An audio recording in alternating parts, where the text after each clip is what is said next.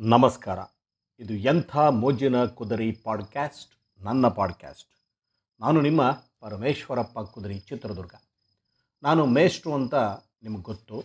ತರಗತಿಯಲ್ಲಿ ನಡೆಯುವ ಅನೇಕ ಹಾಸ್ಯ ಪ್ರಸಂಗಗಳು ನಮ್ಮನ್ನು ಒಂದೊಂದು ಸಾರಿ ಪೇಚಿಗೆ ಸಿಗಿಸಿಬಿಡ್ತವೆ ಅಂಥ ಒಂದು ಪ್ರಸಂಗ ಇವತ್ತು ನಿಮ್ಮ ಮುಂದೆ ತೆಗೆದುಕೊಂಡು ಬಂದಿದ್ದೇನೆ. ಹಾಸ್ಯ ಪ್ರಸಂಗ. ಸೀಟು ಬಿಟ್ಟ ಹೊಡೆತ ತಿಂದ. ಸುಮಾ ಟೀಚರ್ ಅಂದ್ರೆ ಮಕ್ಕಳಿಗೆ ಅಷ್ಟೇ ಭಯ. ಮತ್ತು ಅಷ್ಟೇ ಭಕ್ತಿ. ಅವರು ಗಣಿತ ಬೋಧಿಸ್ತಿದ್ದರಿಂದಲೋ ಏನೋ ಮಕ್ಕಳಿಗೆ ಅವರೆಂದರೆ ಒಂದು ರೀತಿಯ ಭಯ ಇತ್ತು.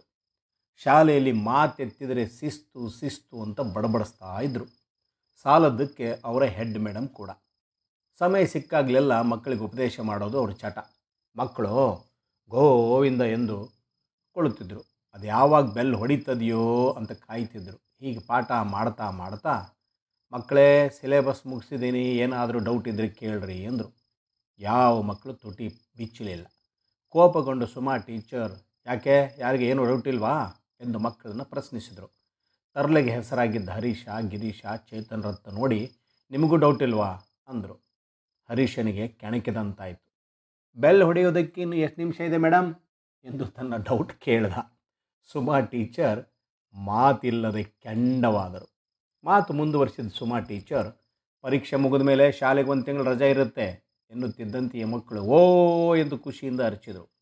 ಎಲ್ಲೆಂದರಲ್ಲಿ ತಿರುಗಾಡಬೇಡಿ, ಬಿಸಿಲಲ್ಲಿ ಆಟ ಆಡಬೇಡಿ, ಎಲ್ಲಿಯಾದರೂ ಮೇಷ್ಟ್ರು, ಟೀಚರು ಸಿಕ್ಕರೆ ನಮಸ್ಕಾರ ಮಾಡಿ, ಬಸ್ಸಲ್ಲಿ ಶಿಕ್ಷಕರಿಗೆ, ಹಿರಿಯರಿಗೆ, ಅಂಗವಿಕಲರಿಗೆ ಸೀಟ್ ಬಿಟ್ಕೊಡಿ ಎಂದು ಮಾಮೂಲಿನಂತೆ ಗಂಟೆಗಟ್ಟಲೆ ಉಪದೇಶ ಮಾಡಿದರು.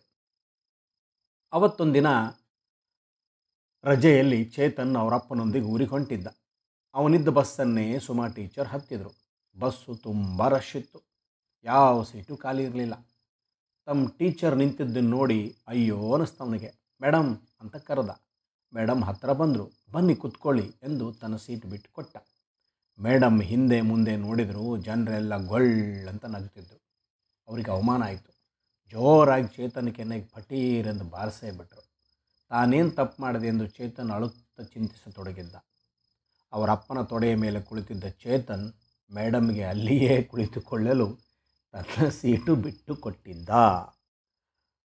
ನೋಡಿ, ತರಗತಿಯಲ್ಲಿ ಎಂತೆಂಥ ಹಾಸ್ಯ ಪ್ರಸಂಗಗಳು ನಡೀತವೆ. ಮಕ್ಕಳು, ನಾವು ಹೇಳೋದೇ ಒಂದು, ಅವರು ತಿಳ್ಕೊಳ್ಳೋದೇ ಒಂದು. ನಮಸ್ಕಾರ.